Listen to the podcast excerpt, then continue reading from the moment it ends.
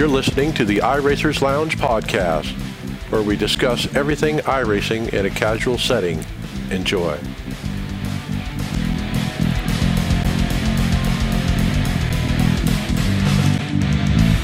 Welcome to the iRacers Lounge. I'm your host, Mike Ellis. iRacers Lounge is a podcast for the iRacer, where we talk all things iRacing in a casual setting. Joining me are the usual characters, David Hall. Is everybody back from their food coma?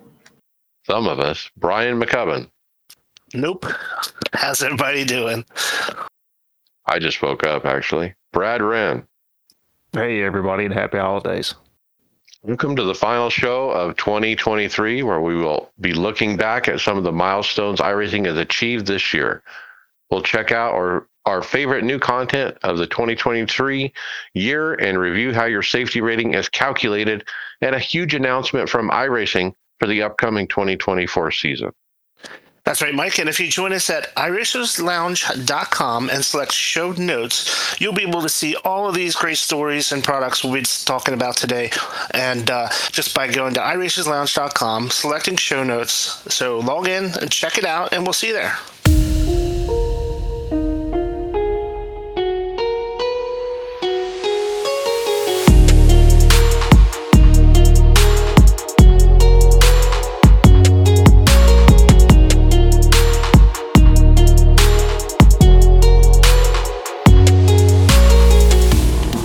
So what do you do if you don't have your wheel set up yet? You use your mouse. What do you think of this, Brad? Yes, I saw this post earlier. Carson Hocevar was, I guess, hadn't moved to SimRig yet, but decided he tried to do some super speedway racing with his mouse. He posted a little highlight, so even with the mouse, the guy can still drive pretty good. It's pretty crazy. Yeah, He did some kind of bold moves, too, down to the inside on some guys and actually pulled it off. Initially I was thinking, oh, he's going to rack them all, but he held it. I was kind of surprised. So for guys that have been on the service for a while, what was it probably, 14 or 15 when they actually introduced the mouse option to drive with? Am I correct, Mike? Yeah, I don't think initially it was there, was it? No, I remember them, like I said, it's probably 13, 14, 15, somewhere in that area. But I remember there was a lot of somewhat outrage at that time, to allow someone to use a mouse to race. We pay all this money, I don't want to race against a guy on a keyboard.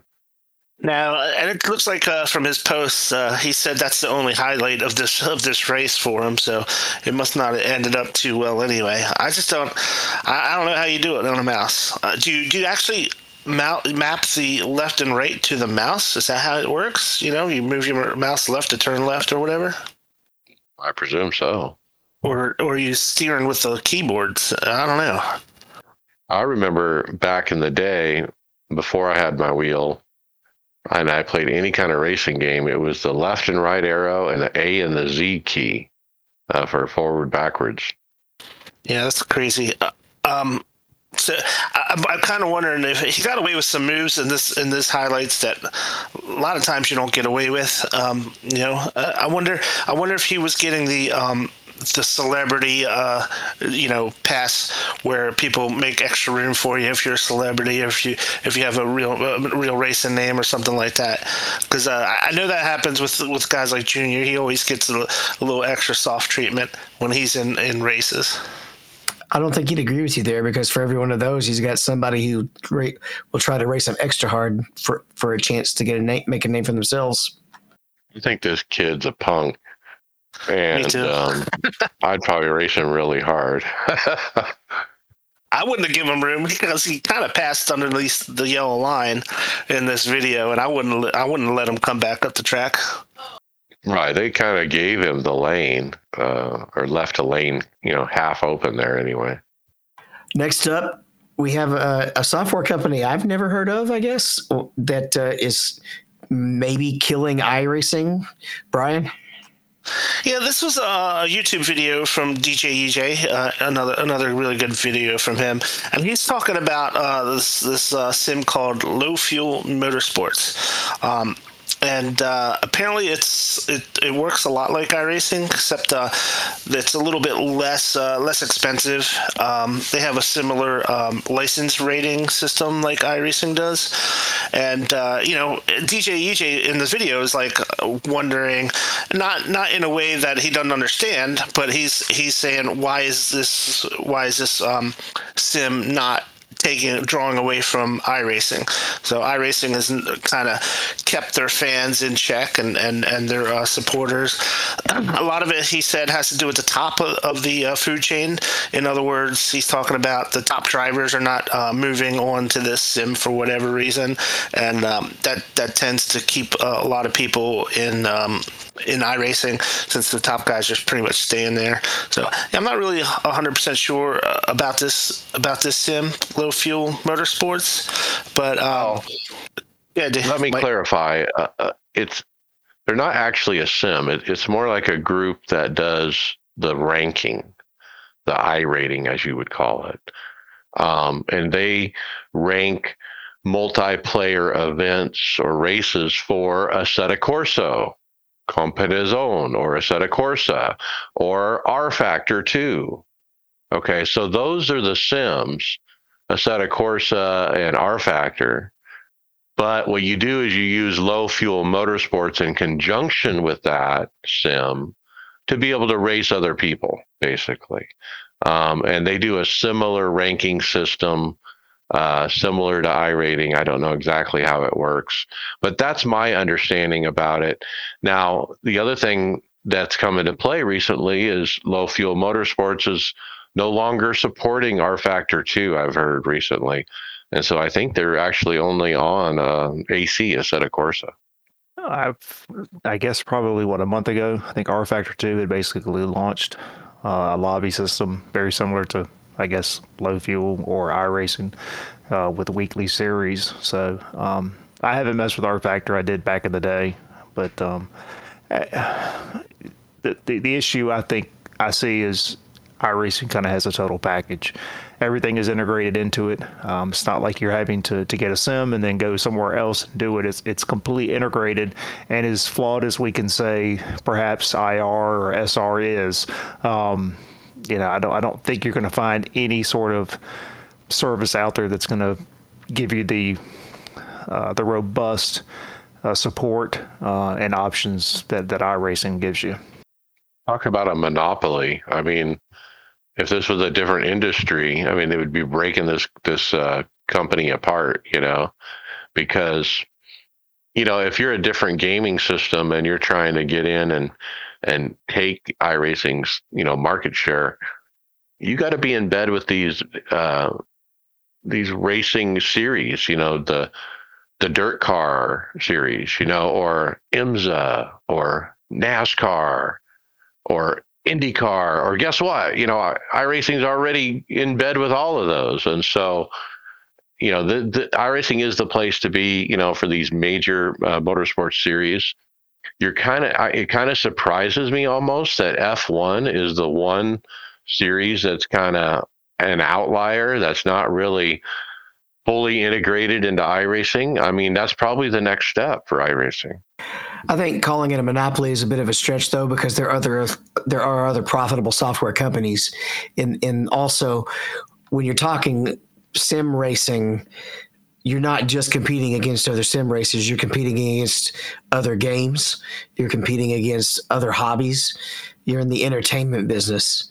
So they don't have a monopoly on somebody who also, plays, like, say, Digital Combat Simulator or Mortal Kombat or, anything along those lines, right? Yeah, and we did see Motorsports Game take a little chunk out of iRacing when they took the Indy license and when they lost to Le Mans 24. So there have been there have been companies that are trying to nip away at some of the iRacing stuff. Sure. It hasn't always worked out, but it's, I guess they've shown that if they had the proper software to back it up, they could do it. I've never been into flight sims, and I don't know if any of you guys are, but I would kind of think that, like iRacing, I guess, is there something comparable in the flight sim to where it's maybe one product, but again, they're offering multiple, you know, lots of guys that can get together, or people or whatever, it's completely kind of integrated. I don't know if there's anything that has all of the integration that iRacing might have, because particularly in flight sims, you're not always going to have, it's a lot more sandboxy, like with Digital Combat Simulator, because you don't have races and you don't have ways to track kills. It's a little bit more sandboxy. You'll have groups that kind of fly together that are like-minded, and they'll set up missions with individuals, or they even have races. You can race some of the World War II planes around certain waypoints and stuff, or they have these continuous player versus environment missions where everybody just teams up on one side.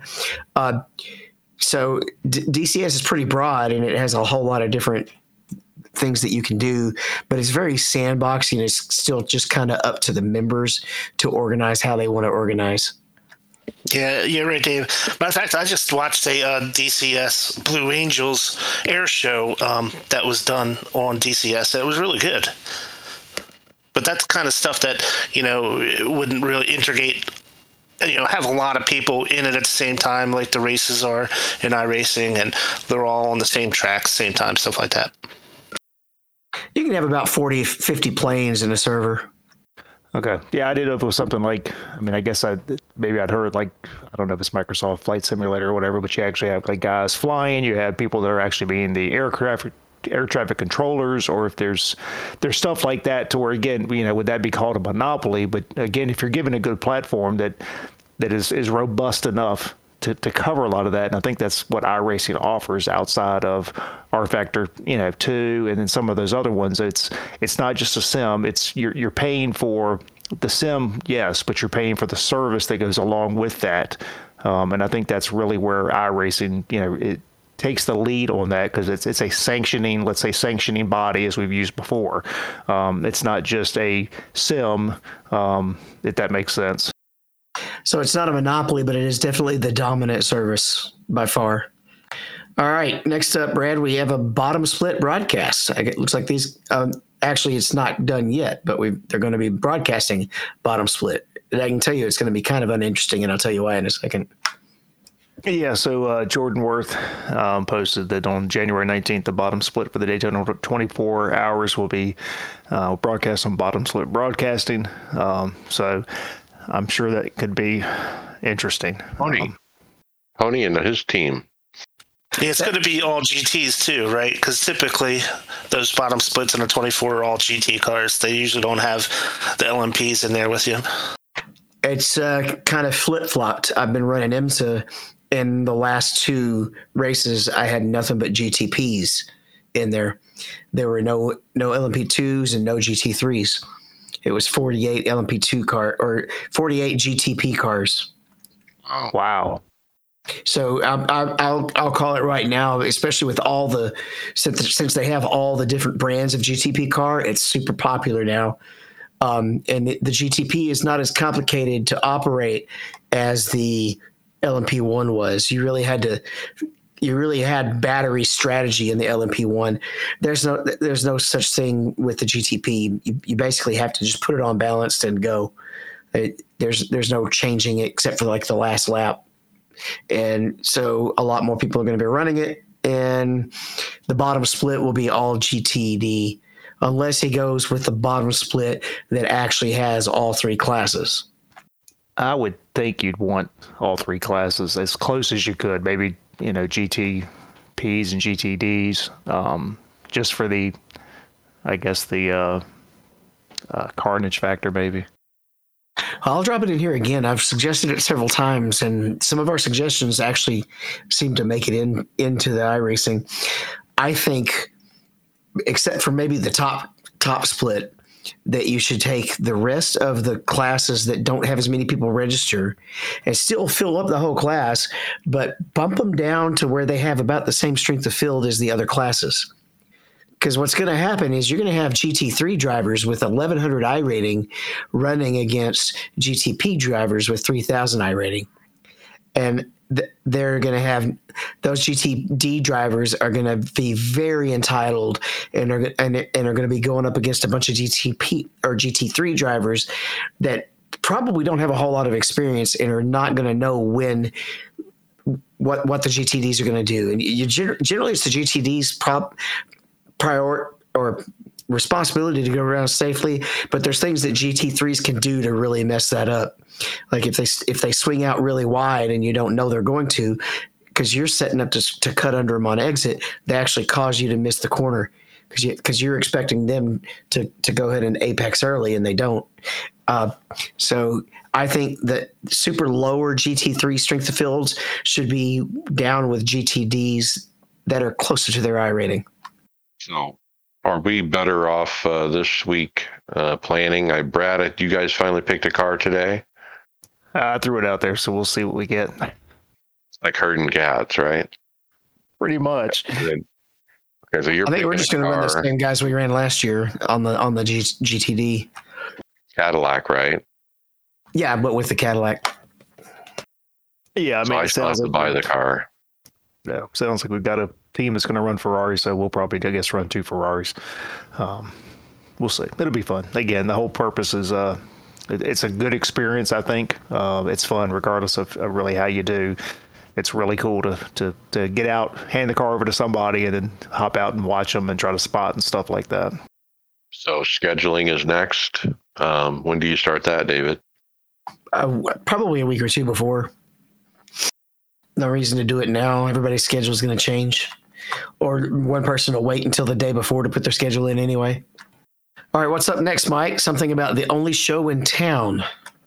Yeah, in the forums, we have Jen Wang asked in a poll, is iRacing the only simulation you use, or do you play other sims? And it's let's see what the results are. I voted for just iRacing only. I don't have time for other sims. Yeah, I was the same way. So current poll is 56% iRacing only. I play other sims, 12%, and I mostly play iRacing and dabble in other sims for 31%. So does that just mean racing sims or other types of sims, like flight sims?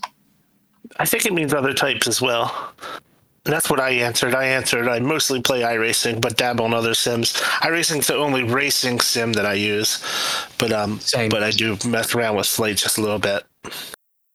And ironically, the group I run with at DCS, they've got one of the servers running a plane racing sim, and I've said no, I'm not going to do it. They use like those Red Bull airplanes. I think they mostly use World War II era planes on that particular server. You know, if I'm on iRacing and I feel like I'm bored and I don't see anything to jump into, I just get on the Nordschleife and the Ferrari, and I just try to find those 6 seconds that are out there that I just don't know where they're at, but they're there.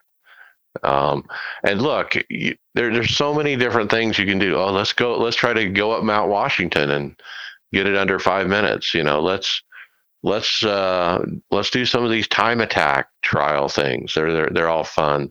There's so many of them that I've never even touched once. Like, there's so many things to do in iRacing. So don't think, you know, and we've all done that. We've all sat down, we've looked at the list of races, and then we walk away. You know, it's like, I don't think I want to get any of these. But, yeah, there's always something fun to do, especially with AI nowadays. I mean, try AI. Okay. The headline in this next item, Brian, I think is a little misleading. Because is Indy officially back or just moving towards being back? I think you could say they're coming back. Yeah, let's go by the post first. It was sent out on Adam Stern's Twitter page. He said IndyCar is moving toward a return to iRacing's platform with an official announcement likely coming early in the new year per a Penske Entertainment Group official. The fresh deal between the sides would reverse what went away when IndyCar signed on with Motorsports Games, which we all know has had major problems. So technically It's not back yet, but it looks like it's going to be back. It's no official announcement. It looks like it's going to be coming early in the year, but yeah, I think it's almost a foregone conclusion. But everyone should I guess there's always a chance that something could fall through, but I think this is pretty much in the books. This is why I think it's in the bag, guys, because this tweet by Adam Stern actually got retweeted by none other than iRacing. And I don't think they would try to put that out there if there wasn't some substance to it. Yeah, I think you're right, Mike. I don't think they would have touched it if it wasn't something that was already in the works. Too many bad things can happen by putting stuff out there that's not like that, that you know, hasn't been negotiated or anything yet. So I've never been an Indy guy, to be honest with you. Do we have the most current car? Yeah. Okay. I mean, I really haven't done much with it since it was CART. That tells you how long ago it is. The timing was great. It was on New Year's Eve, you know, mid-morning. And it was quite the quiz. Why did I say New Year's Eve? Christmas Eve, correct. It was quite the Christmas present for all sim racers, you know, that are been watching this debacle, you know, and it finally looks like we're about to come full circle. I bet you, like he speculates, in early January we're gonna hear an announcement from Greg West, hey, we're back, you know, kind of thing. At some point, I think Indy has to try to save face, and this is probably the easiest way to do it. Well, I'm sorry, Brian. They're not going to get a game out anytime soon, right? So this is a good thing to save face now in the 2024 season, right? Yeah, exactly. And that's exactly what I was just going to say, Mike. And there was a little bit of speculation whether iRacing might work on them with a console game, but if they agree to it, it's not going to happen anytime soon. They're tied up right now with Dirt Cars and a NASCAR game yet, so I don't think that's something that would be coming out anytime soon. And you're right, I think this might just be their way to get into some kind of racing for the 24 season, because the Motorsports Game kind of completely fell apart on them. I think I could think of some guys that they could hire, though. All the ones that got laid off, right? Oh, we're talking Indy 500 is the hope. We're talking, you know, a return to Indy tracks and the regular, you know, 12-week IndyCar series, right? The lift on the broadcasting ban stuff that they talked about. I mean, just to undo all those things, I think we'd be happy with just that. So how about the this meme that came out? This is one of the best memes I think I've ever seen.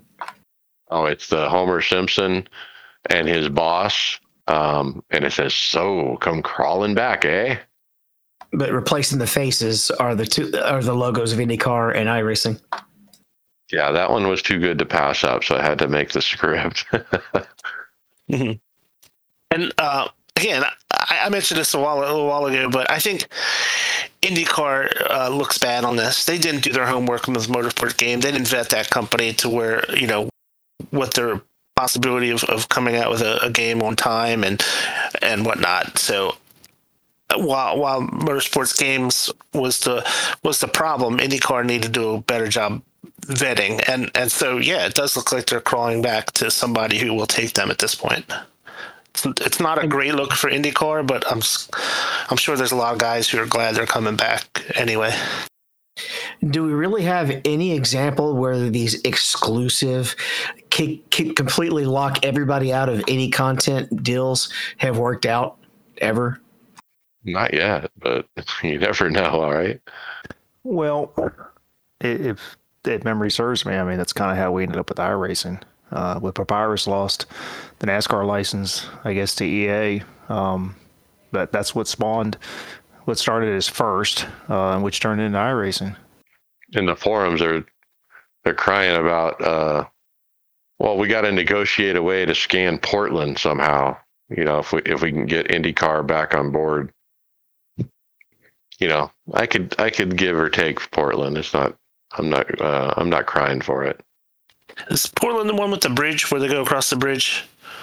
The street course? No, that's Nashville, I think. That's Nashville, right? Okay, all right. That's what I thought.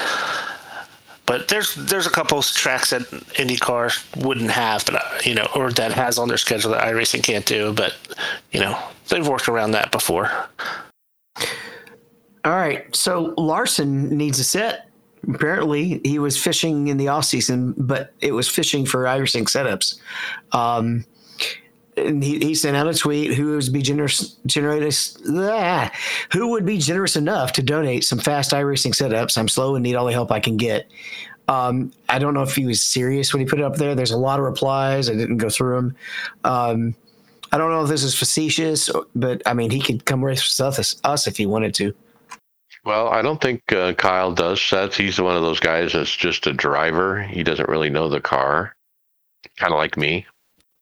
So was he asking for cup sets, or was he specific about what kind he was looking for? It doesn't say in the tweet. It didn't say. So has he been much back on the service since the whole, you know, debacle years ago when he got said some bad stuff and lost his ride and all that? Yeah, at some point. Initially, he was racing under Owen's account, his son. But yeah, I think at some point they quietly put him back on. Probably when he got hired at Hendrick and all that. Yeah, but you know, Kyle, if he's listening, I mean, he can hang out with us, and we'll hook a brother up. All right, the next one's a TikTok, Mike. So I'll let you take it. Yeah, the guy Lou2Race posted a video of his puppy taking a bite out of his glove while racing around Bathurst, and the dog's like kind of chewing on his hand, but he's got these thick racing gloves on, so it doesn't really matter. But you know, it's a playful chew, but obviously it's affecting his driving. I mean, he's kind of just trying to be nice to the dog and let the dog do what it wants, but you know, make his lap. Yeah, I'm not a dog person, so there's no fear of that ever happening here. Mike, you've got a dog. What are you going to do when it grabs your ankle or something? I think it's rather small, isn't it? Oh, yeah. He stays away. He knows when I'm racing that he's got some alone time. I wonder what was getting the dog's ire up there. Was it the glove? Did he just does he not like gloves on his owner's hands? Or was it the movements or what? I'm kind of curious what goes through a dog's mind when he does stuff like that. Well, it kind of reminds me of, you know, the pit bulls attack and they latch on to the guy, you know, the police guy with the big things on his arms and, you know, trying to get him to hold on. Well, the dog looked pretty happy. But how about sim racing, bringing joy? So it was a post from on X from Boosted Media about sim racing bringing joy in unexpected ways. It says this gentleman was diagnosed with rapidly progressing Parkinson's disease a few years ago and is unfortunately no longer able to drive a real car. But we were able to help his son hook him up with a rig so he can use his experience driving. This was really cool, I got to say. If you watch this, pretty cool. Yeah, you know, Dad can't drive anymore. He misses the thrill of the road or the rumble of the pavement under his feet. Hey, Dad, come try my sim rig out. See what you think. There's got to be some therapeutic value to this too.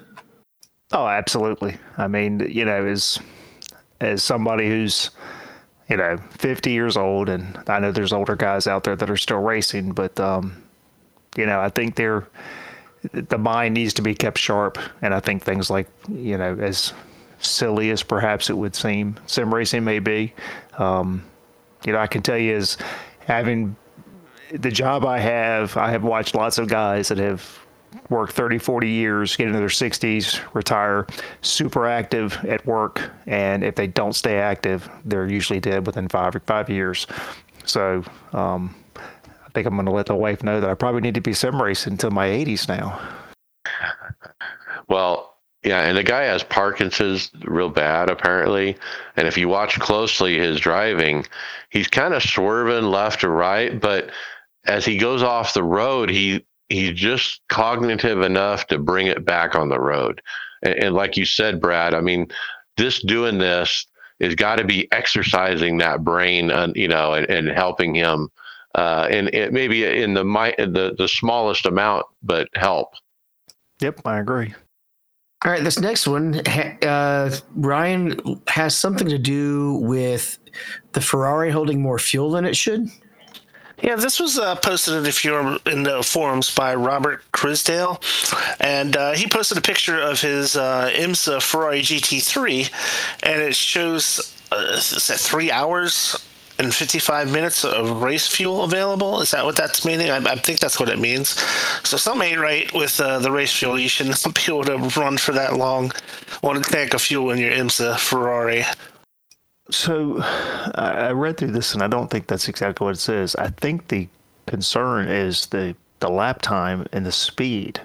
Looking at it, the original post says no car I've driven can reach 303 kilometers per hour on every Le Mans straight in a GT3 by halfway down the straight. So there was some banter back and forth, and I guess somebody threw up. James King threw up some other times that were, I guess, actually better than what was originally posted there by the original guy who did the toes, Robert Crisdale. Okay, so yeah, this is the race fuel. I think means race fuel setup. I think is what that's talking about. Oh, so I think. Okay, I got you. Look, the times change depending on what year in iRacing. Where is it 2022? Was it 2021? What build was it? Was it season 3? Because iRacing puts out changes. They put out balance of power. Every year the balance of power shifts. So where do these times come from? Are these from 2023? That's what I ask. I mean, look, and to the original poster, you got to be careful calling out, the thread is actually called, I think someone is running an exploit, was the name of the thread. And that's a bold statement to throw out just because someone's running fast. It's not like he was running, several seconds faster. It was within the time, the top times. And as some other forum posters pointed out, there's actually times that are faster than that. So I just think you have to be careful calling somebody an exploit when they really might not be, or you don't understand what's happening. Yeah, they ripped him pretty good on the forum as you look through the replies. Yeah, I think they set him straight. But is he calling somebody out? Isn't that against the sporting code too? Yeah, it is, and that was noted as well. Yeah, section 2.4.1. The forum is a social backbone. Shouldn't be used to call people out. All right, we spoke about it last week or recently about nominations for the semis. It looks like the awards have been given out, and it looks like the best event goes to the iRacing 24 Hours of Daytona. All right. Well done. Bravo. Yeah, they had an interview with Kevin Bobbitt afterwards, and he talked a lot about it. Some of the numbers that this 24 pulls out, it's amazing how big of an event that really is. And not just for the top racers who are in it, but, the tens of thousands of people who sign up for that event. It's amazing. And then looking at the, all of the nominees, iRacing pretty much had a kind of the bulk of those as well. And there was a second award that iRacing took, and that was Best Car, the Cadillac V-Series GTP in iRacing. And that's just because its sound is so popular. It's the GTP that still sounds like a car. Yeah, like I said last week, I don't take a lot of account into these particular awards, the VCO Semi Awards, but it's good to see iRacing take at least some of the dues. What's their criteria? Is there a voting body? Yeah, I voted. Oh. They put out a poll or a questionnaire, and anybody can vote. Yeah, it's just the users vote. Anybody can do it. So I don't know how they get the spam bots ultimately. To get on the list to begin with, though, yeah, I don't know how that process works. There wasn't one for best podcast, I don't believe. Dang it. All right, Team Conti is giving away a PC. Tell us a little bit about it, Brad. Yeah, so Maroon PC has got a contest going on where they're giving away the Team Conti Sim Performance officially opens on Wednesday, November 22nd. So this is a little while ago. So I guess it's a special built PC. Pretty heavy powered. So looks like you could enter. I'm not sure when the actual giveaway was done, to be honest with you. This was recently posted this week, so I presume that it's still open. Team Conti kind of relaunched their Facebook page this week with this particular graphic. So, but yeah, I mean, to enter, you have to follow Team Conti and Martin PC on the Facebook, and then repost if on X or Twitter. You have to follow them there, I guess, as well. And then tag a friend who needs a new PC. So there's 3 steps. So think about how many people actually went through and did those 3 steps. It's probably not a big number. Man, I should do that. Maybe I can win a computer. Well, give it a shot. It's not too late. It's been a long time since we've talked about how safety rating is calculated, but DJ EJ posted a video of it, and I didn't get a chance to watch this one. I'm not 100% sure if he's entirely right on it, because he said that the large ovals only give 2 corners per incident, but I don't remember it being that way.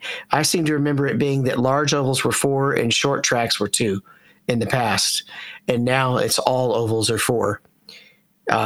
So we may need a little confirmation on that, but that's the way I seem to remember it going.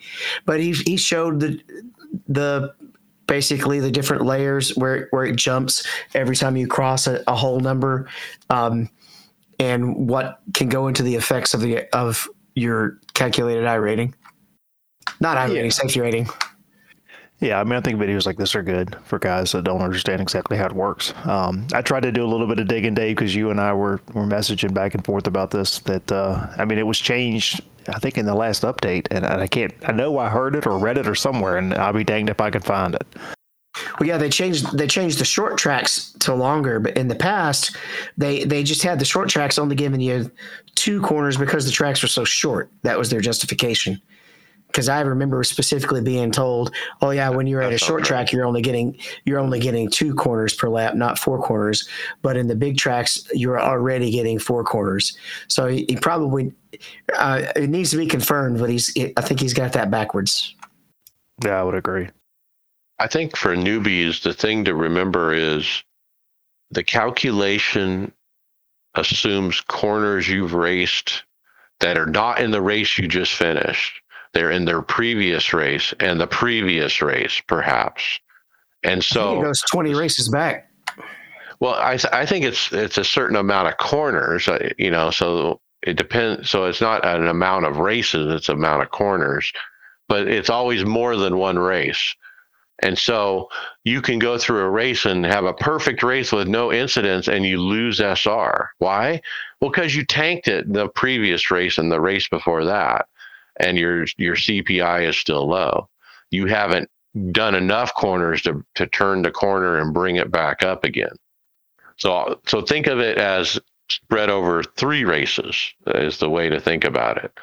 So the most recent 3 races you've run as a whole, your incident count determines which way your safety rating is going. So,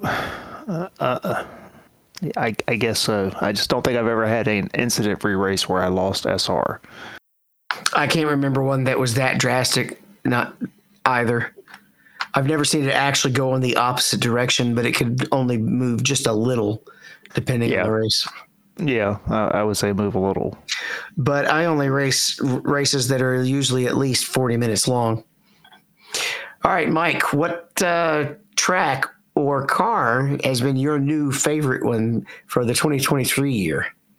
Ooh, that's you kind of got me on the spot there, but yeah, that's what iRacing asked on Twitter to everyone. What piece of content was your favorite?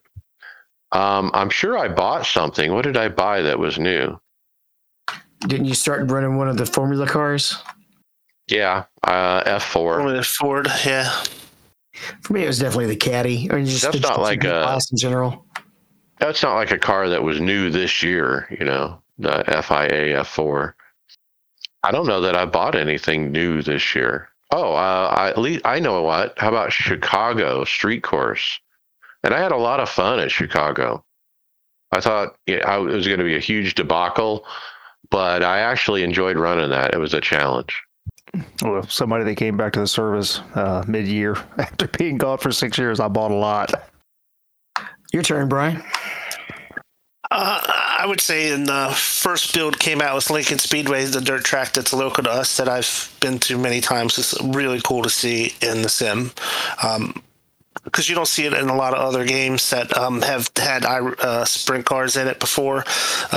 Williams Grove was in it a lot, but that's not really as close by and near and dear to my heart. So definitely was Lincoln Speedway being on there was really exciting.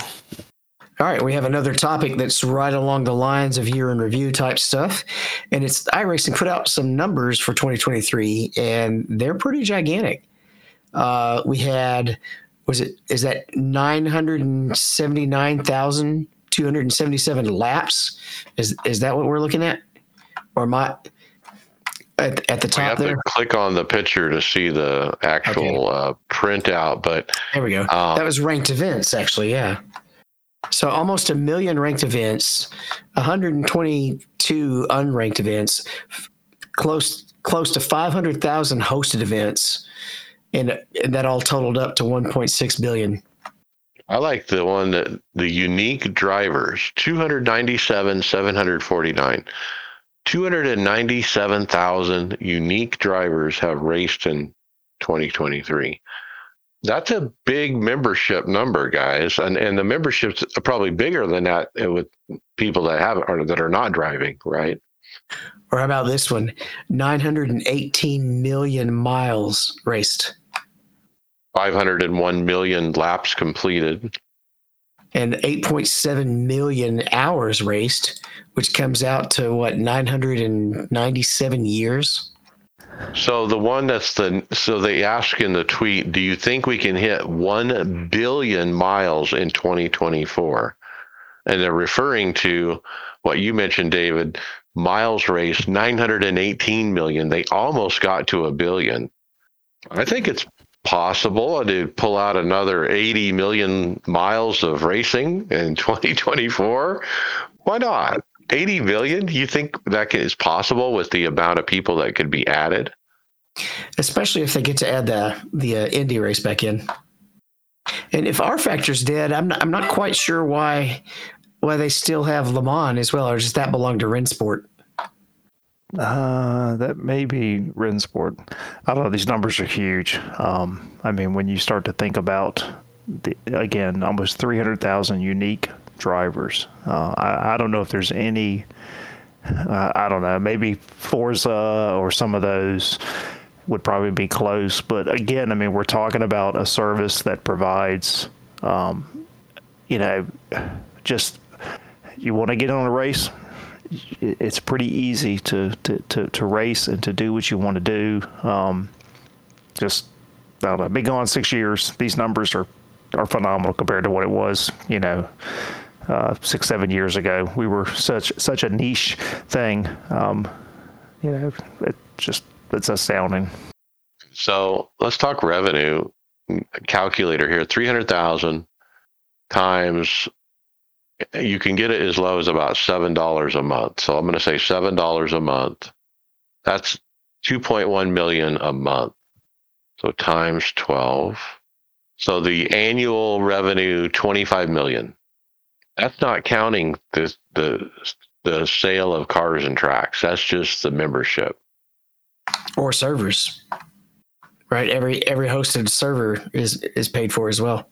Right. Yeah. There's all kinds of other revenue streams, but to have a baseline revenue of 25 million just for subscription, man, they're doing good. Like you said, Brad, it's just taking off. Yeah. I mean, I wasn't here for the COVID years and I know that's where it exploded. But look, it's a win for all of us that enjoy this. I mean, it is such a win when you've got a company that is profitable. I mean, look, you see what they're continually adding. I mean, I think I've said it before. You go back 6 or 7 years ago, and we were happy to get a track, a quarter, a car every couple quarters. I mean, the amount of stuff that's being produced every single quarter is huge. Well, and you know, you see how they've grown on the staff. You know, they've absorbed some other companies. They've taken on console gaming. You know, they're going to do a NASCAR console game, which is like the creme de la creme of racing console games. So, yeah, they're hitting on all cylinders. I think 2024 is going to be a banner year for iRacing. And the first special event that's going to kick off that banner year is going to be the Roar before the 24. This year, it's going to be on January 12th through the 14th at Daytona International Speedway. It's got the usual starting times of 22, 07, 12, and 16, all GMT times. This is on the road course. It's a 2.4-hour race, solo, not team. Starts at 1 in the afternoon on the virtual track. 30-minute warm-up. Got to have the Class D. And it's got the LMP3 car, all the GT4s, and all of the touring cars. There's no balance of power information yet. Who's running? I am. I have the McLaren. Out of all these cars, I owned one of them. I only have the touring cars, so, and they're just not fun to drive. So I might run it, or I don't know if I'm going to buy a car just to run it though. I've got the Porsche GT4, and then I've got the Mercedes GT4. The Mercedes GT4 is fun. Ooh, actually, I might have the McLaren GT3 now that I think about it. Maybe I don't have one of these cars. Yeah, I won't be running if I have to buy a car. But I work on Saturdays anyway. I will be busy judging, I know, on most of Saturday. So I won't be able to run the Saturday morning. I'd only be able to run the Friday night late one. Team Conti Sim Performance, connecting oval sim racers with some of the best who have competed at the highest level of eNASCAR competition. From our wide variety of setup offerings to our coaching services that help racers reach their fullest potential, TCSP is data-driven, people-focused, and ready to help you fight to the top of the iRacing Oval Ladder. Check us out at www.teamconti.gg.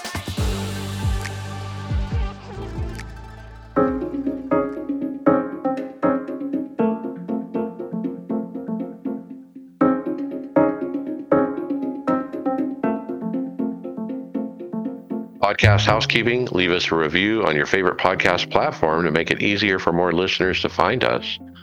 Mention the podcast to your fellow drivers so they don't miss out. We do appreciate it. Check us out on Discord to join the conversation, or go check out our show notes at iRacersLounge.com.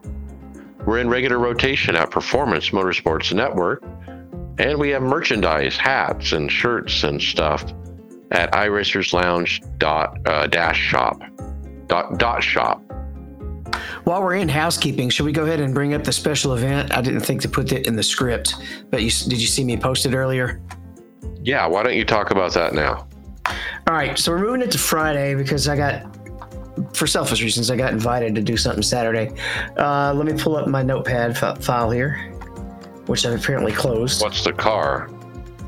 Well, it's going to be at Dover.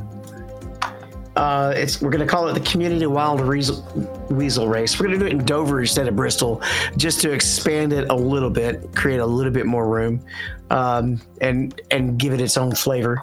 It's going to be the GTP cars with 60% fuel, the GT3 cars with 50% fuel. It's going to be on Friday, the 29th. We're going to start to practice at 8:20 Eastern, with qualifying at 8:55 Eastern. The race at 9 Eastern. Damage is off and cautions are off, but we're going to give out a merchandise prize based on drawing, and the fewer incidents you get, the more chances you get. It's going to be basically the inverse. The person who wrecks the most is only going to have one chance out of however many incidents. The person with the few incidents is going to have a lot more chances, essentially. So I come up that as a way to, even though damage is off, and it's going to be ridiculous, to still not have it turn into an everybody intentionally wreck everybody type race. I like it. I'll get the Cadillac before that. Will this computer run iRacing? Not now. All right, starting off in the hardware, we're going to move into the DIY realm with an Alex K video that shows you how to make a customizable center console for your rig. And what he's essentially done, he's got a materials list. It's taking actual, not do-it-yourself button boxes, but purchase button boxes and just building a console around them.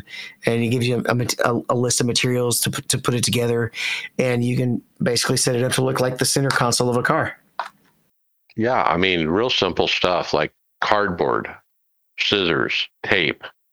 He's got some carbon fiber sticky paper, you know, to make it black, you know, the finished product. But it's a neat idea, and I wanted to talk about it on the show because maybe it'll give somebody some ideas about what they can do with their button box. It's like, there's more to it than just hanging it on your rig like I do. Like you could, you know, do something like this with the cardboard and the carbon fiber paper. And I mean, he's literally cutting out the cardboard pieces and wrapping them in the carbon fiber paper, just like you would wrap a Christmas gift. Yeah, he's using Alcantara, right? He bought some Alcantara for it, and just shows you how to wrap some of the cardboard sides up. And yeah, it looks pretty decent in what he did there. Not bad at all. And it's a neat look because he's stacking button boxes. He's got like two different ones, and he kind of, you know, with the cardboard, he's kind of got them stacked, and then he builds sides for them and turns it into a proper kind of console. Like you sit in a car and to the right of you is a console. He did say that he likes to use those button boxes from the company Sim Racing For You, I think is the name of it. We've talked about their button boxes before, but they're pretty cool. As I continue to go down the rabbit hole of button boxes, I have been through their website. It's like 60 pages or something. I've gone through it multiple times. You know what? You can't take away the creativity of this this community. Some of the rigs that you see and the stuff that you see on Twitter or some of the Facebook groups and stuff. You know, the amount of creativity that goes into what these guys do or gals is pretty incredible. You really do need a lot of buttons if you want to, especially in VR, if you want to really be able to do everything kind of easily, especially if you're integrating something like JRT and using a lot of automated iRacing commands for clearing tires and such, just or volume controls, all of that. Almost every button that I have on the left and right is being used, and I've got the Derek Spears design ones where I've got 15, 16 buttons on each side of my wheel or knobs. Yeah. You know, my old rig that I had before I sold everything, I had a CSW and I had the Derek Spears panels on both sides. And I am so desperately missing those now. So missing them. So just to give you a flavor of how, you know, redneck this is. I mean, he has an Elgato deck, and for the Elgato, he literally uses this putty, this double-sided or the sticky putty to stick each corner of the Elgato to the bracket. And then he used double-sided tape to mount the bracket where he wanted it. Like it's kind of ghetto, but at the end product actually looks pretty decent. I don't know about using double-sided tape and, you know, little pieces of clay or whatever that is. All right, this next one, I don't really have a dog in the fight yet. We have a post about Asetek versus SimCube 2. Brian, why don't you take this one? Yeah, this is from Bino von Rensburg, who is in the forums quite often. He's really good on tech stuff. And somebody was comparing the new Asetek direct drive wheelbase to the SimiCube 2, and They're both very good wheels. We all know that. Matter of fact, Boosted Media had a video recently that actually preferred. They were given their best of the 2023, and they actually picked the Assetto over the SimiCube 2 Pro. So it just goes to show you how highly it's been regarded by some of the prominent reviewers. But we also learned that Assetto used some of SimiCube's software. I believe when they were setting up the company, they purchased some information from SimiCube, and that's why they were putting out such a good product. But Bino was kind of saying that it really shouldn't be quite as good as the SimiCube based on the information that they got from them. And being such a new company, so it's a little. I wouldn't say it's a controversy. It's just maybe just a matter of opinion. And Bino kind of put his 2 cents in on why he thinks the Assetto probably is not quite as good as the SimiCube 2. Well, from my perspective, I think Bino gave us one little new tidbit of information that was missing before. When we were told that they bought the intellectual property of SimiCube, I think everyone assumed it's the same. It's the same software firmware that SimiCube's running. Why would you not think that? But what Bino indicates here, I'm going to read it, quote, "It will take a very long time to convince me that Assetto, who is using an older version of the SimiCube controller with a relatively rudimentary set of filters at this point, and using the older style Miege-based servos, as opposed to the better quality ones that SimiCube 2 are currently using, is actually the better DD wheel. Please note, I refer to the DD base only, excluding any ecosystem." So you got to remember Bino's history or his background.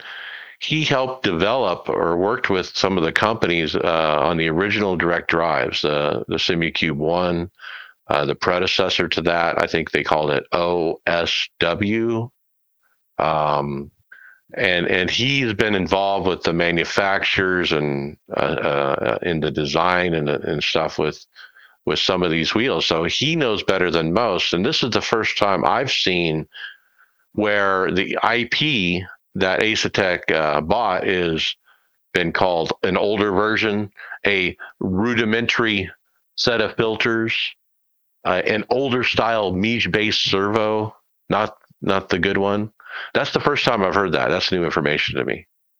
Yeah, but it is obviously impressing a lot of people, though, for whatever reason. The Assetto has used whatever information they did get from SimiCube and made a fantastic product with it. Like I said, Boosted Media reviewed it and said it's the best one out there, even better than the SimiCube. So it's impressing people for whatever reason. It's really done well with whatever they got from SimiCube. And you're right, Brian. I haven't touched it. I have not even run it. But if I had to buy today, I would probably buy it just because of what you just said. Everyone likes it. Everyone who has touched it has said, glowing reviews. And it's different. It's got the LED. It's got the flashy LED on it. It's got the really slick, quick release that you can undo with one finger. It's got all this new stuff, and but I really like to hear Bino's perspective on the software and hardware behind it, and that is a little eye-opening. So we need to keep that in mind. All right, this next one's kind of a quick hit review that I can definitely talk about since I'm in VR all the time. Gavin Arnold posted that he likes how the Alt-K option allows you to move your button boxes around, but he noted that he couldn't see certain boxes unless they were active. And we've covered this before, but it's always nice to hear it again. And in a reply to the thread, let me go ahead and give credit for the reply. Adrian Clark gives you the specific instructions of going into the render DX11 monitor file, or it may not be monitor if you don't use monitor. In fact, for me, it's a different file being in VR. But you go into your render DX11 files and you change force visible move to 1. And that will show everything when you go back into iRacing. That way you can see things that are not normally used, and some things you didn't even might not have even known existed because you've never seen them pop up. So yes, I do have this option enabled. So it's just a good review. Thank you, Adrian, for having that information quick and handy on a reply to the quote instead of trolling the guy like some people might do on the forums. And David Tucker gives us a reason why they purposely hide some of these elements. He says, quote, "The only reason this is not on by default is because it forces every obscure little UI element visible, even ones used for trade show and other specializations. It is very ugly. Someday we will make this simpler to use, but for now, that is the right answer." Maybe they should put it in a graphics option instead of having to dig into the INI file. Well, checkmark or something. Yeah, I mean, there's so much stuff that's buried in the INI file, but I don't run VR, but running triples, it's nice to be able to grab that stuff and move it around. That's a huge thing. Depending on where your wheel is, the default for like the voice chat for me is like right behind my steering wheel, so I can't see who's talking. So it's nice to be able to grab that stuff and move it around. And I actually moved my relative box over like right below my part of my rear view mirror because it was out of focus with my VR because the reverb gear has a sweet spot, right? And if you're off to the side, it's a little bit out of focus. So I put it in the center just so it was more readable. Well, I can tell you, being in triples, if you're in a GT3 car, the normal black box is going to be directly in front of where the rearview camera is on any of the GT3 cars. So it's nice to be able to grab that box and move it to the side. I do something probably nobody else does. There's a little box that shows graphically your throttle, brake, clutch, and then this little steering wheel. I put that dead center of the center monitor right in the view of my racing line. I don't know why, but I just seeing that all the time as I'm racing helps me. I don't know if it's the visual, my foot's on the brake, I see my foot's on the brake, kind of thing. I don't know why, but it just helps me. Mine sits up right under the mirror, kind of in this, it's still sort of in the center, but a little bit more off to the right because my relative box is in the middle. But mine's up there where it's easy to see too. It's also helpful to know if your pedal is starting to act weird or something. You can see if it's starting to not. Pedal's dragging or something, right? Or you're dragging your foot on the pedal and it's pushing it in a little bit. That happens sometimes too. Yeah, and I think we forget sometimes that everybody likes their stuff a little bit different, whether you're running on a single monitor, triples, VR, or whatever. Everybody has preferences, and it's nice to be able to grab those grab those boxes and move them around. I posted just this week, I think, in the chat, guys. My app INI, as far as what I call the gyro view on my triples, where you don't lock your head to the horizon, which is opposite what most people do. And then when you're on a bank track, the whole horizon shifts when normally it doesn't. I'm trying to get Justin and John to try that on their triples. I don't know if they have yet, but this is their reminder to give it a shot. I think I tried that years ago. I didn't care for it. It takes some getting used to. I mean, at first you'll think, oh, God, how can I drive it like this? But after a while, you'll see that you can visually see the car move underneath you, visually see it, because your head is locked solid to the horizon. And as the car goes over the bumps and stuff, you can visually see it as you feel it in the wheel and so forth. So I like it. It's just one of those cues. It's a visual cue to tell you what the car's doing. Hey, Brian, have you been feeling a little tense lately? No, I'm feeling okay, Dave. I'm on vacation this week, so I'm good. But I did. We did get a video, which is a little tweezer from Qubit Systems, that they're coming out with their new QSBT1, which is a dual-channel direct drive seatbelt tensioning system. So it's similar to the Sim Experience G-Belt, except this one does not mount right behind your seat like the G-Belt does. This one looks like it mounts all the way at the bottom. I think G-Belt can do that one too if you don't have the G-seat that mounts directly back there as well. But yeah, so it looks like a new seatbelt tensioning system's coming on the market pretty soon from Qubit Systems. So what do they need to do, Brian, differently from Sim Experience to be a winner? It's got to be the sound, right? The sound of the Sim Experience was the big drawback, right? It's too loud. Yeah, that is a loud one. That's part of the reason why I went to headphones, is because all the sounds that were going on around me. So the sound, lowering the sound would be nice. I think it would help if it is behind the seat on the floor, you know, real low, like this one looks like it mounts. It's a little further away from your head, so it's not quite as bad that way. But I think the Sim Experience being up behind your shoulders, I think, works better, because this one's going to be pulling down, you know, through the holes in the back of your seat, and I don't think that gives you quite as much. You might lose something there because it's pulling down against that seat and not straight back behind your shoulders. So that's the only drawback to the low installation type like this one I have seen. But it's still, I mean, I know Qubit System makes good stuff. I still think it could probably still be a nice system as well. And you got to make sure you have long belts too if you're mounting it down there. Some of the belts are not long enough to do that. All right, so I don't have motion. I don't have haptics or anything. Why do I want to get a belt tensioner?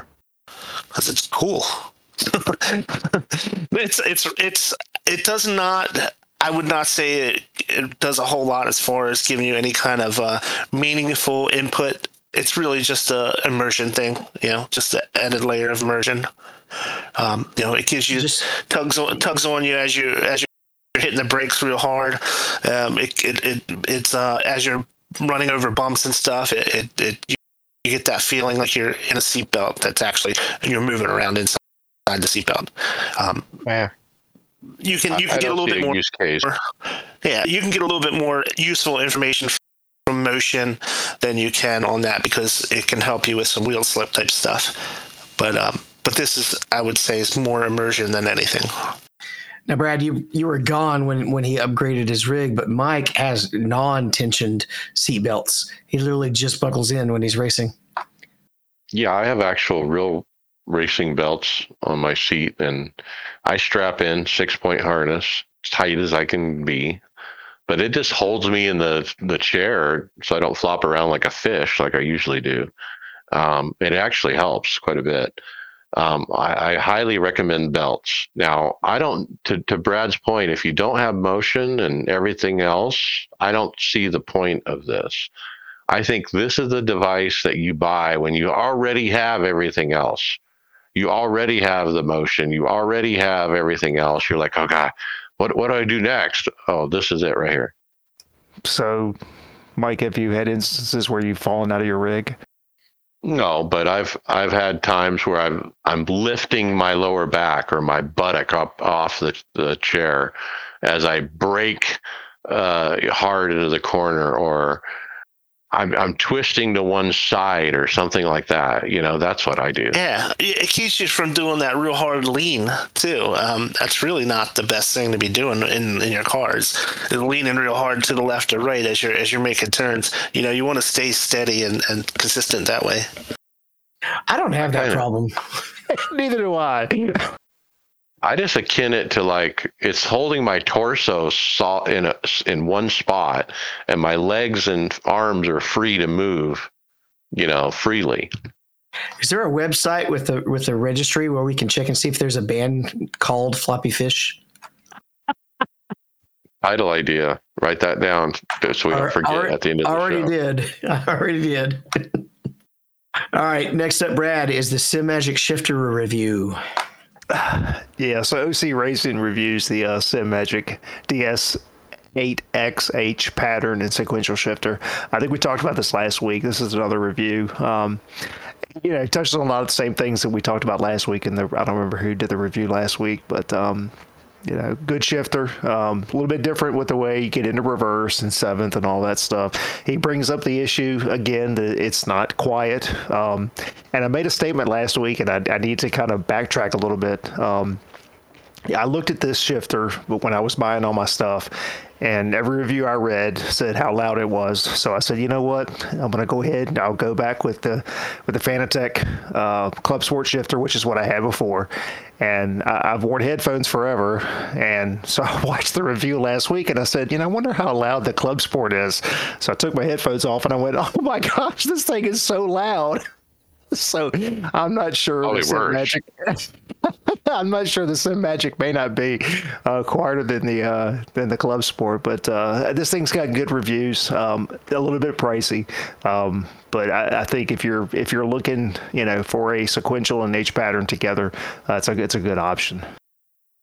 You know, I when I watched this video, I saw somebody else mention the same thing about it, and this is that.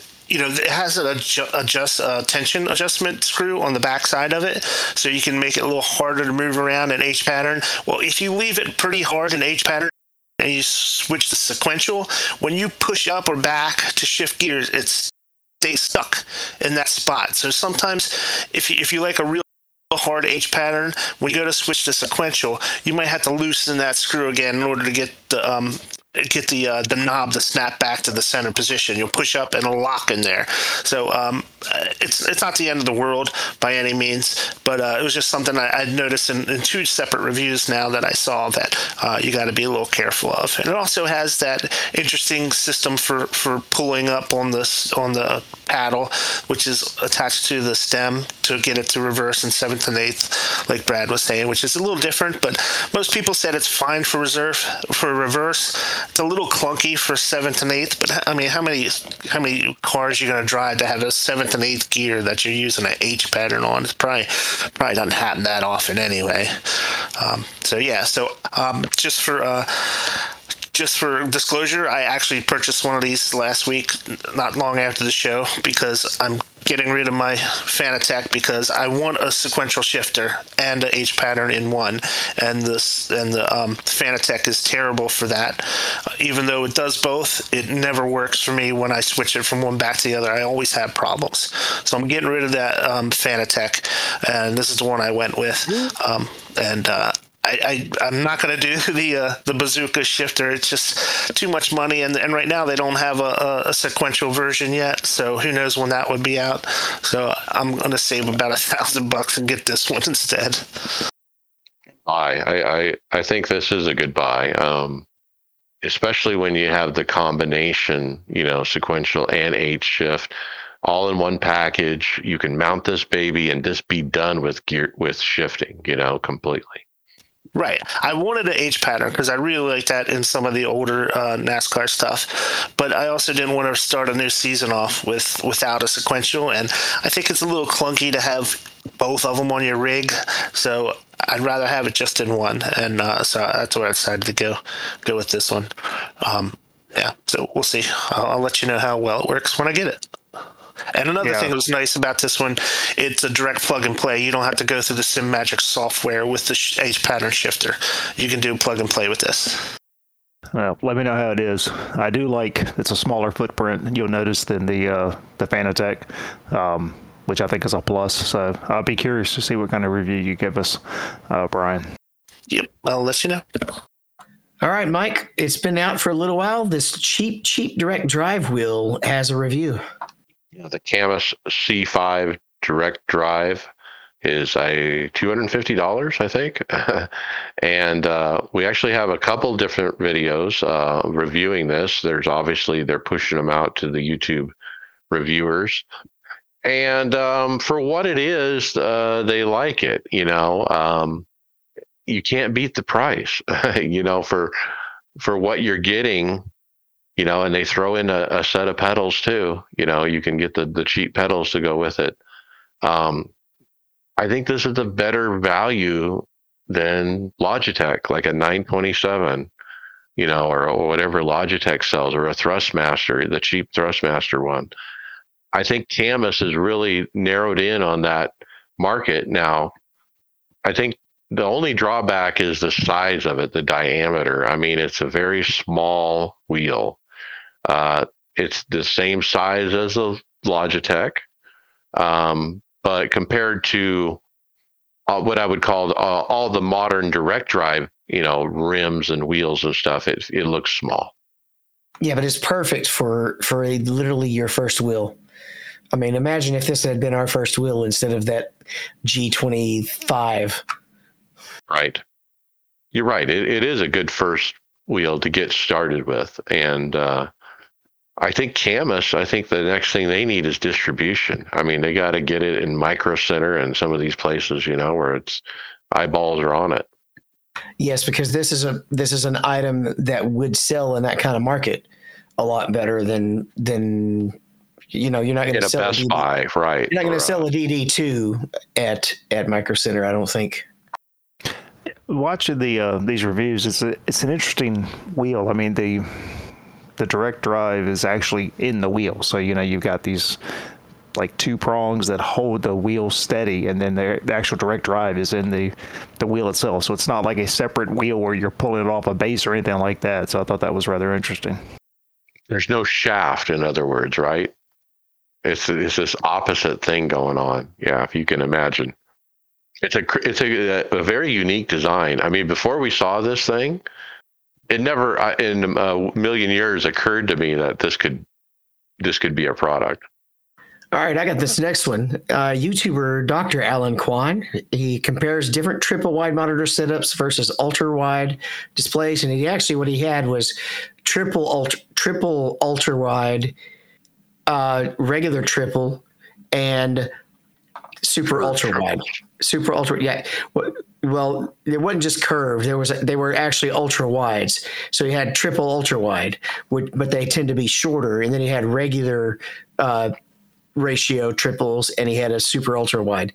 And he just basically took a replay of a car, a friend of his overtaking him and through some corners, and showing the difference of when you lose track of the car visually on one setup to another. And it was a great side-by-side comparison of how much more you can see on the side with the triple setup versus the ultra-wide setup. So I hate to show this to a couple of our guys who bought the ultra-wides, but the triples are definitely way better. Oh, agree 100%. I mean, if you're thinking about going with triples, or you're thinking about versus an ultra wide, you need to watch this video. And especially you need to watch, if you're going to think about doing triples and going with an ultra wide for the triple versus just a standard, like a 32 inch, the amount of vertical room that you get is huge. You watch the video and you can see how much more vertical space you get. He even says, I mean, it's almost, what was the word he used? He said claustrophobic, didn't he? Yes, exactly, claustrophobic.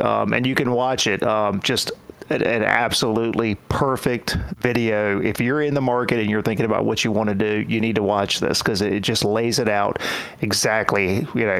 If you go the ultra wide, you're giving up a lot. For all of us that started on single monitors way back in the day, I mean, it's just what you got used to. You got used to, having I can remember using paddles to look left and right because that's all you had. And then to go to triple. So just a really good video if you're trying to figure out what you want to do. Yeah, I really like this guy's YouTube channel. We've only seen a couple of his videos on the show so far, but very in depth.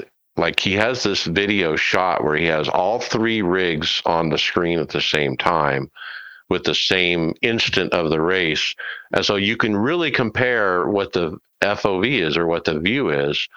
And so on the single monitor, you can't even see the car next to you at all.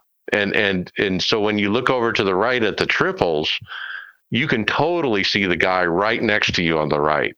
And it really is telling, like, wow, this really opens it up where I could race, side by side without wrecking, and I can actually know where they're at. And it really shows that visually. When you talk about it and read about it, it's one thing, but when you see it, it's another. Now, using a JRT visual spotter is a good substitute, cheap substitute. And I mean, with VR, I can look over as well, but I most of the time don't have to, because I can tell by the arrow on my essentially radar whether I'm gaining on the guy or not. About the only thing you look for is to see how much room he might be giving you, to see if he's letting you come up the track. That's about the only time you really need to look if you have the JRT visual spotter. Yeah, so I love JRT visual spotter even on my triples, because basically it puts these little arrows on the screen on the left or the right side if there's a car on the left or the right of you. If they're not on the side of you, they're behind you, then the arrow's down below.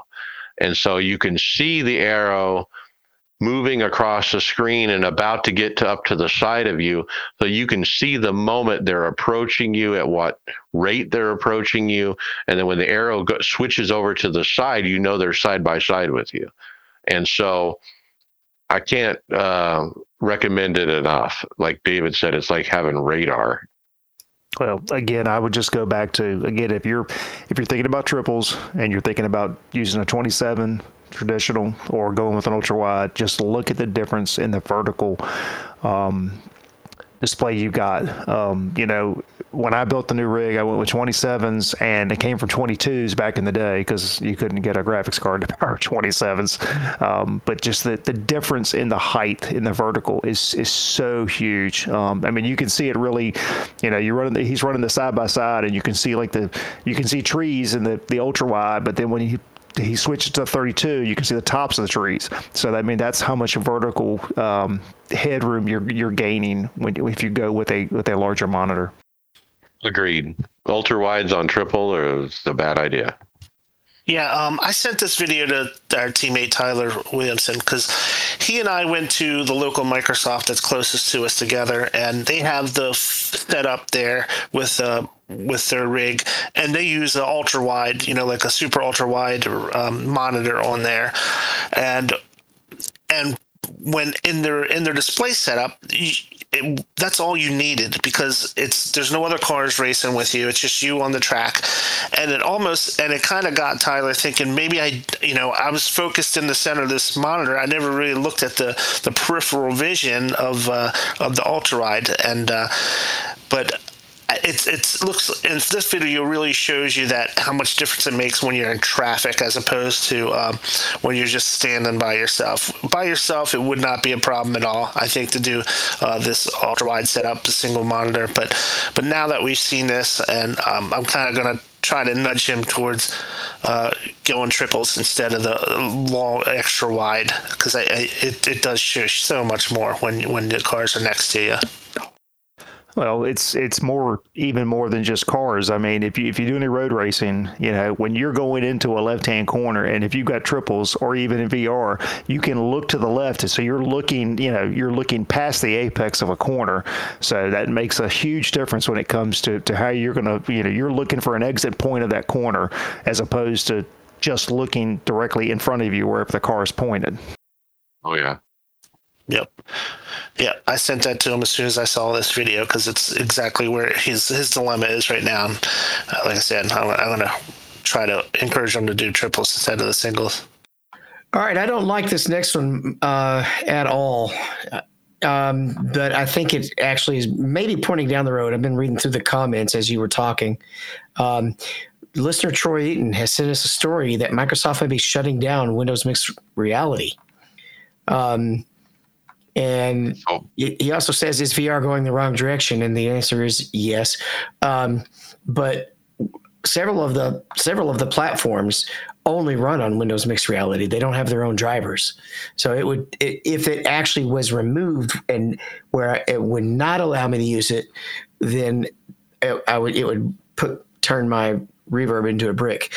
Now, as I've been reading, it looks like it's probably going to happen with future versions. So it's just not going to be included with Windows 12. I don't see why they would actually turn it off and basically make people quit using it. So it may just be something that's not supported in the future, just like older versions of Windows are not supported anymore. Yeah, I'm hoping that's what it is too, Dave. It doesn't seem like it would make sense for them to completely get rid of anything like that. Another thing in the thread they mention a lot is this, like, if they're not going to do this, they really need to open source it so third party people can come in and do their own thing for that VR mixed reality stuff. Yeah, at the link that they provided to the Microsoft page, here's what it says. WMR is depreciated and will be removed in a future release of Windows. This depreciation includes the Mixed Reality Portal app and the Windows Mixed Reality for Steam VR and Steam VR Beta.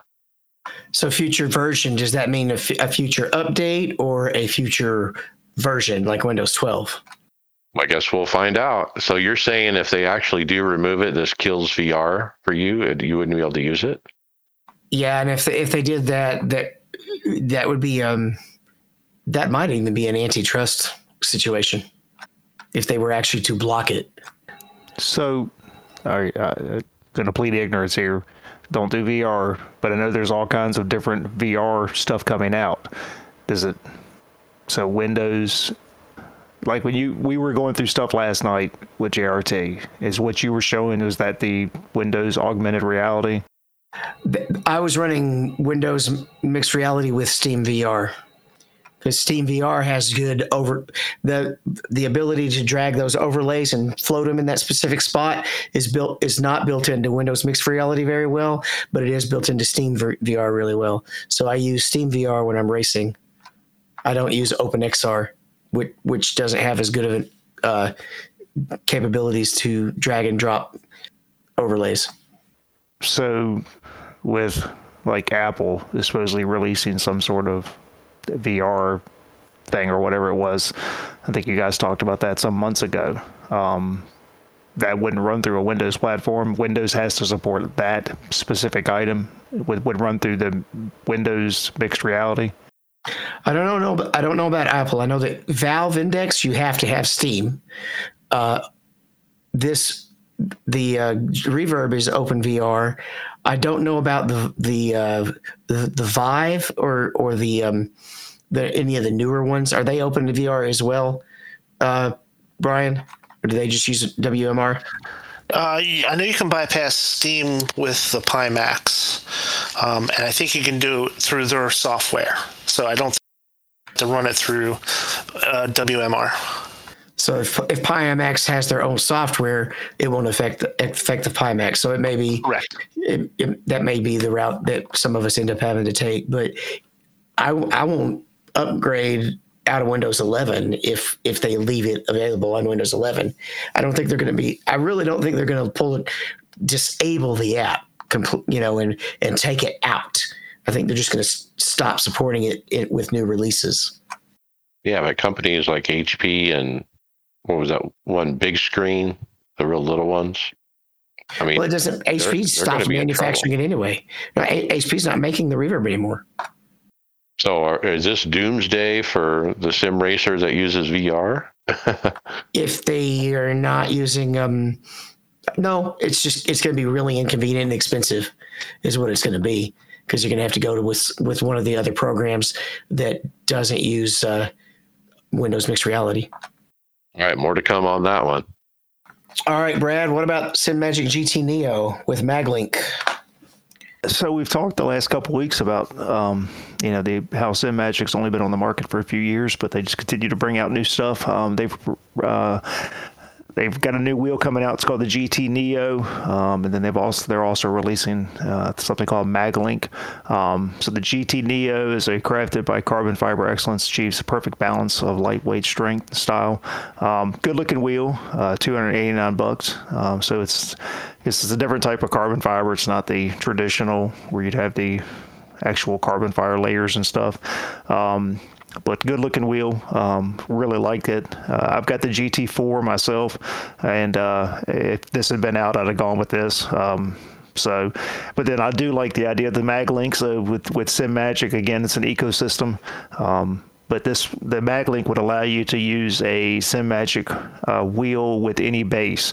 So pretty neat. Again, just, as a company that's only been around for, I think, a few years, they continue to come up with some really cool stuff. Oh, the name MagLink, does that mean somehow it's magnetic? Yeah, so from what I could tell, there's a piece on the back of the wheel with the connectors magnetic, and then the piece that would go to the base, the adapter or whatever, is magnetic or however it connects. So they've been releasing kind of pictures, over the last few days, describing things a little bit more, but some pretty neat stuff coming down the pike. And that wheel has got almost like a camo look to it, camouflage on the front. I really like the look of that. Yeah, it's a different way. I was reading some of the comments about it, and it's a different way to do carbon fiber, as opposed to the traditional, crosshatch that you'd have. The way that they do this, it's a little bit cheaper, I guess.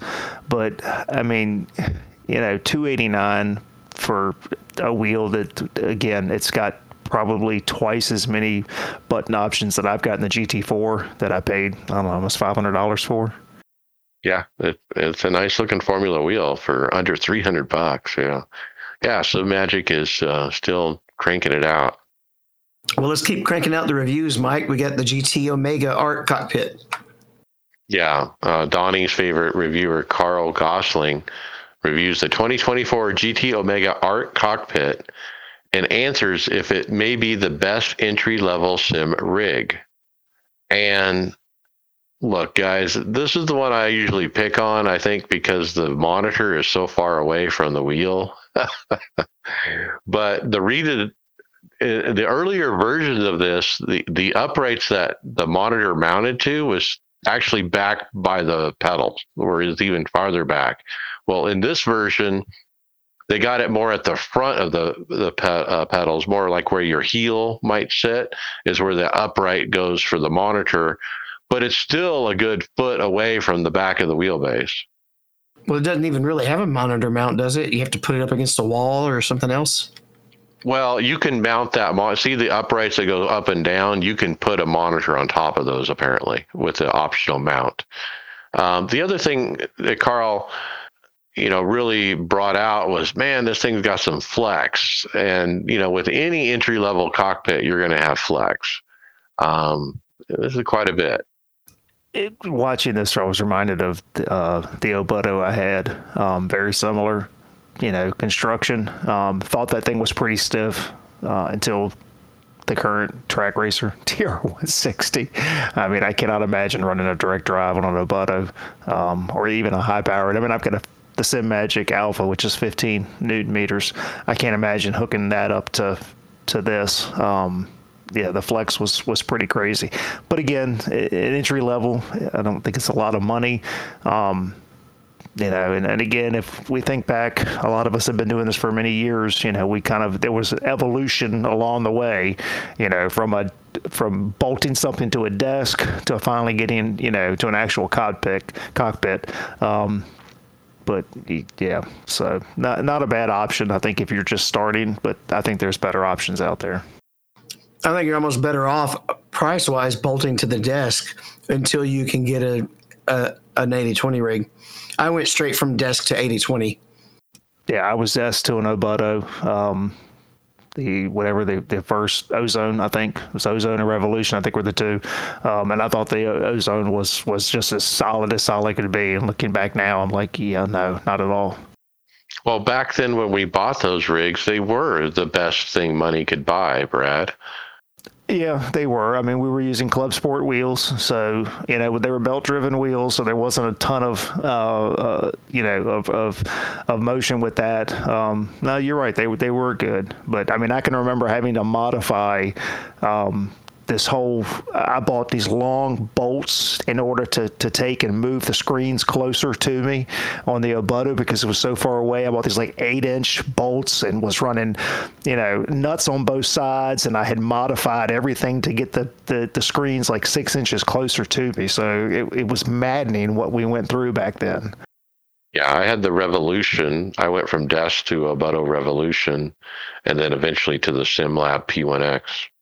Yeah, I'm the same as Dave. I went from a computer desk right to 80/20. Haven't looked back since then. All right, we've got a review of the new Club Sport DD from Fanatec. This is the one that's kind of they're trying to put us in as their mid-range. And since I'm currently in the Fanatec system, I wanted to get a watch on this one and see if he brought up customer service or anything. He did not. In fact, he pointed out one of the reasons that it might be so much more expensive than all of the other comparable drives is because you get access to the whole Fanatec ecosystem. He mentioned something that they have that's similar to the True Force that Logitech came up with. I may be getting my names mixed up, but it has a new force feedback system that incorporates sound instead of just telemetry into the force feedback system, and that's apparently what is going into the Logitech system as well. He said otherwise it was pretty comparable to the all the others, and they were all about the same. He said the True Force was a neat, slight feeling. However, if you do not have the Quick Release 2 system, it drops to 8 Newton meters. It will not run 12 Newton meters unless you have Quick Release 2 installed. So you'll have to change all of your old rims if you were to buy this option. I guess that's no big deal if you're getting new options. And he mentions that the higher price... Save us, Fanatec, from ourselves. Please, save us. Yeah. So, well, it may not be... The old Quick Release may not just be able to handle that, even though you could have it on a DD2, right? Which is pumping, what, 20? Right, that's the joke. 25? I mean, it's a joke. And he mentions that the higher price is because you get access to all the customer service, but I think we've hit it pretty hard. And I just saw a post actually from a guy whose name might be familiar. Ordered a part for Christmas. They canceled the order on him and turned around and said they're sending it to somebody else. At this point, I think their customer service has gone to shit completely. I won't be buying anything from them for sure. So I can't recommend them, even though we do have this review. Yeah, there's too many horror stories. Together, it is stuff that if they were in America, they would be getting sued at this point with the way they're treating customers. They would be looking at class action lawsuits, in fact, and problems from the Better Business Bureau. But you're right, David. The last several months, there's been a lot of customer complaints we've seen in Facebook about not getting product, getting orders canceled, that kind of thing. So, I can't recommend buying Fanatec right now either, even though this product it looks like it's a decent direct drive wheel. Who knows if you'll actually get it if you place your order. That's the problem. But the other comparable wheels are $200 cheaper or bases. Yeah, I mean it's not the cheapest option. It's probably not the best option. And again, I guess YouTube reviewers can get the ones that are being canceled for the people that have paid money, would be my guess. But I think, Dave, you were talking about whatever the True Force is. I think it's basically like a haptic along with the motion, as along with the direct drive is what I understand. It's more of a haptic option, a vibration that goes along with it. Yeah, it incorporates data from the sound of the sim instead of just the telemetry, whereas the original force feedback is all coming from telemetry. Yeah, I just feel bad for people that have put orders in, and again, it's going to be probably months before they get whatever they're looking for. It's a shame. It's an absolute shame.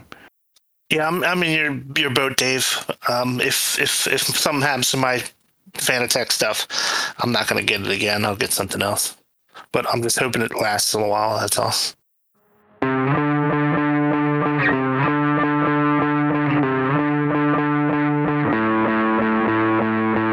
All right, results. Let's talk racing results, starting with the Winter Series League. David, you were wrecked out. Do we have to talk about it? Can we just end the show now? Because that's about how long my race lasted. Well, you had practice and everything. Practice for an hour. I had this place figured out. I had the third fastest 20 lap average. and a guy in the front, like P4, P5, I never looked it up. Somebody in the front gets loose, knocks the other guy in the wall. I bounce off of him to the left and get destroyed by somebody from behind who probably never had a chance to react. Game over. I tried to drive it, but it had a toe out on one of the toes, so there was this dead space in the middle where it would just go whatever direction it wanted, no matter where I turned the wheel, and it was just getting too hard to drive, and I didn't want to spend an hour. They even had a prize for the last place still running, but it was not worth $5 to sit there and endure that for an hour and a half. So I got off and went and did other things. Yeah, I think it's fascinating how iRacing can model broken steering, like you just described, where there's this big dead spot in the middle. You know, they break it where it feels like it's broken, you know, like you have to turn the wheel like a third of a way this way before it even catches, you know. I'd have to turn it enough to make the corner, but then if I was holding it there as I was getting ready to straighten out, it would straighten out too much and go right for the wall every time, and I'd have to jerk it back over again because it was misaligned and would peel out to the right, because I'm pretty sure I got hit in the front left, and so that wheel was probably pointing the wrong direction. Yep, Brad Wren, P14. Yeah, P14. It kind of got what I served.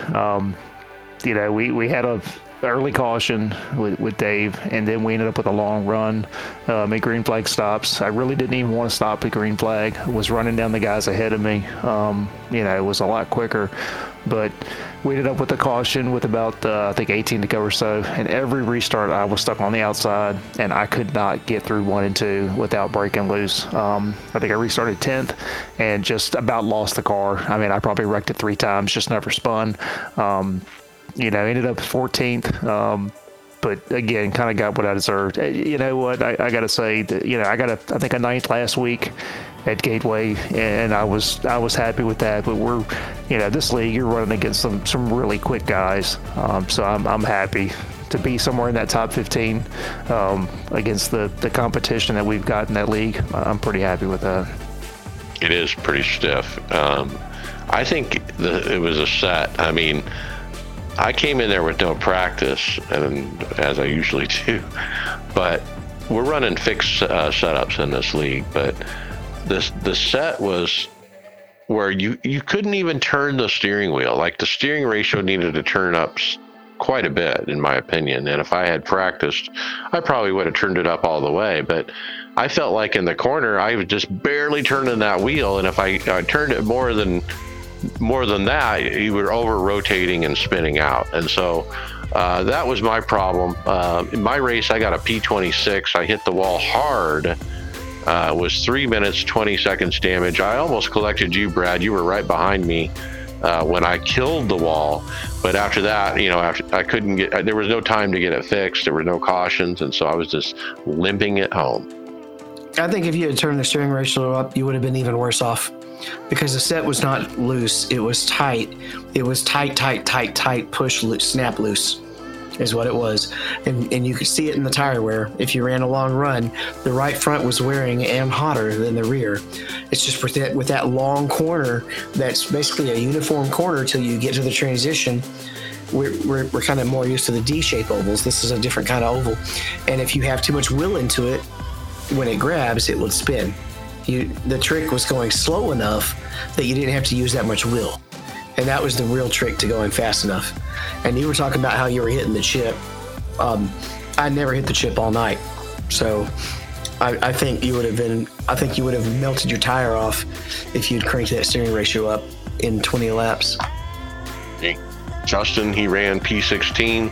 Good race, same as Brad. Got what I deserved. She was slick. Okay, moving on to Winter NIS, Justin. He ran 3 open races, P1, P8, P2. At the end of the week, still leading the series by only 8 points. Fixed, I only ran 2 races, a P5 and a P8. I did decent, still leading the points on the fixed by 35 at the end of the Watkins Glen week. Gained 343 I rating, and now I'm a couple tenths below my A license. A productive week.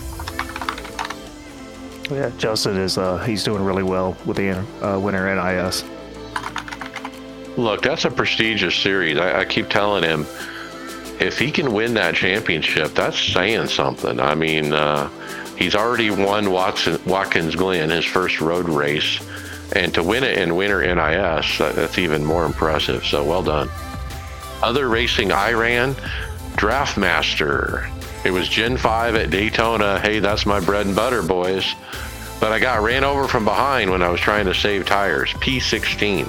Look, you gotta let off the gas getting into the corners at Daytona, or your tires won't last 3 laps. I mean, and so I get off the gas and let it roll in, and the guy behind me, he thinks he's in Gen 7 or something. He just holds down the throttle and just plows right through. Then I ran Chris McGuire hosted. It was the old IndyCar at Charlotte. I actually got wrecked out running 3rd. Then it was Supercars at Michigan, P10. And then I ran an official, the Indy Pro 2000 at Gateway. Qualified 9th out of 17th, finished P11. Got what I deserved. I got to tell you what, this is a neat combination. It's really hard to drive because you almost got to hold the throttle down full getting into the corner. You just lift a little bit to set the nose, and it's really hard to replicate every lap, and everyone was a little bit better than me at doing that. I kind of felt like a rookie over there. All right, Brad, how about the weekly race challenge? Yeah, so still continuing to try to run all 12 weeks in this. So had ran another race at the at Oldham Park with the Ray FF 1600. Started P15, avoided some of the early spuns. The problem is that guys, that are ahead of you, they spin and they come back and they're just driving super aggressive. Yeah, really frustrating race. I got up to about 9th or 10th. It got wrecked.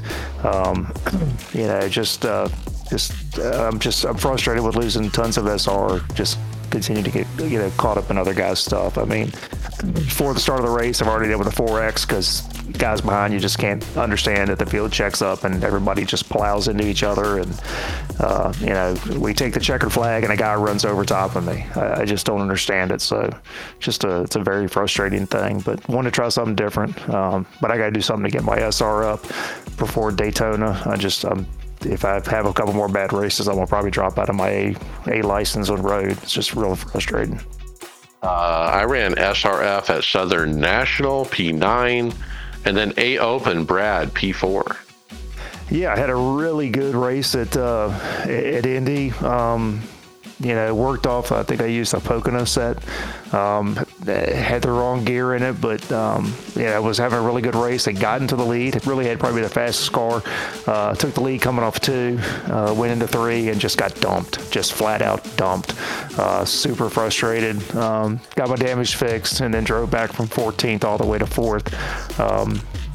Really a good race. I'm very nervous about the real race here because I think everybody's excited to get off the road course, but I think we're going to see the same thing we saw years ago, with NASCAR at Indy. It's going to be frustrating. It was very hard to pass. You really had to set guys up, and it took multiple corners to finally get a pass done. So, but just happy with a 4th. Yeah, that sounds like a good run. If you didn't get wrecked, you might have won it. David Hall, P2 in IMSA. Yeah, I ran a few races at Le Mans this week and finally got a good result. I had a few bad ones that were mostly out of my control. This one, after we got through the pit cycle, I was 1 second behind the leader, and he just stayed ahead of me the whole time. Never could gain any ground, and he never made any mistakes. But this is the place you need to be if you want to gain safety rating, because I've gotten like 2 points of safety rating back there. There's not many. It's a long track, and there's not many places to get off tracks. So, and if you do get involved in an accident, you're only going to get involved in one, and you're probably not going to keep running. So you generally leave that track with only 0 to 4X. Okay, let's get into final thoughts. David Hall. Come to our race. We're not going to put a password up, but that's why I'm leaving the practice time a little bit limited so it doesn't fill up too much. But tomorrow, About 8:20 Eastern, the server will go up, and it's just going to be a fun goofball race. Damage and cautions are both off, but prize for the cleanest racer, or random chance, but the cleanest racer has the best chance. All right, sounds fun. I will be there. Brian McCubbin, final thought. Yeah, just give you a quick update. My computer's working fine. I got everything installed properly, I think. I'm in the process of doing all the hardware and software updates and settings and all that stuff. So hopefully by this weekend, I'll be back on the track. So looking forward to it, see what this new headset looks like with the Pimax, and getting into the system again. It's been too long. Can't wait. All right, we're happy to get you back on track. And then Brad Wren, final thought. Just looking forward to getting a few more A-Opens done, continuing with the weekly racing series. And then as we're starting to try to plan for the Daytona 24, try to get a group of guys together and get some plans straight. And looking forward to having a little bit of fun, having run a 24-hour race in many, many years, and super excited about being able to do it again. All right, my final thoughts. Today I went to run Winter NIS at Rockingham. I kind of trying to get back into that series. I missed the first half of it when I was moving, but as I went in to test ahead of time or practice, I had a problem with my wheel. I'd go down the straightaway and I'd hit the bumps and I'd hear this rattle and kind of felt a shift in the wheel. I'm like, what is going on here? And I felt this before. I thought I had a loose screw or a loose bolt or something. And so I stopped what I was doing. I took the wheel off. I took it to the workbench. And I figured out finally that I have some loose wheels or loose bolts where the actual Max Pappas wheel attaches to the extension. There's three bolts. And they've actually come loose. I didn't realize it because they were underneath the big pad. And I had to take the pad off to see it. And what was happening is they're actually hollowing out the bolt hole because of the forces that I endure with this wheel. And I might have ruined this wheel. Like, it's been hollowed out a little bit on each of the three holes. And I'm concerned that I've ruined it permanently. So I in a last-ditch effort to fix it, I just grabbed a couple of wrenches and just tightened the hell out of those three bolts. They were locking nuts on them, but I just tightened them down. And right now, it's not shifting, even though those holes are hollowed out a little bit. But I'm afraid once I get some racing on it, it'll break loose again. So I might have ruined a $400 wheel. A little bit of Loctite, maybe? Well, maybe that's what I should have done, is done some Loctite, like you said, or something. I never really thought about, do I want to permanently, put this thing on there? But maybe I should. Maybe that is the answer. So it's three screws as opposed to a traditional either 5 or 6? Yeah, it's only 3 holes to mount the wheel to whatever you're mounting it to. Huh.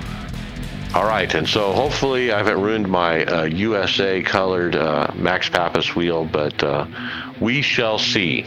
And with that, hey, we'll see you on the track. Later.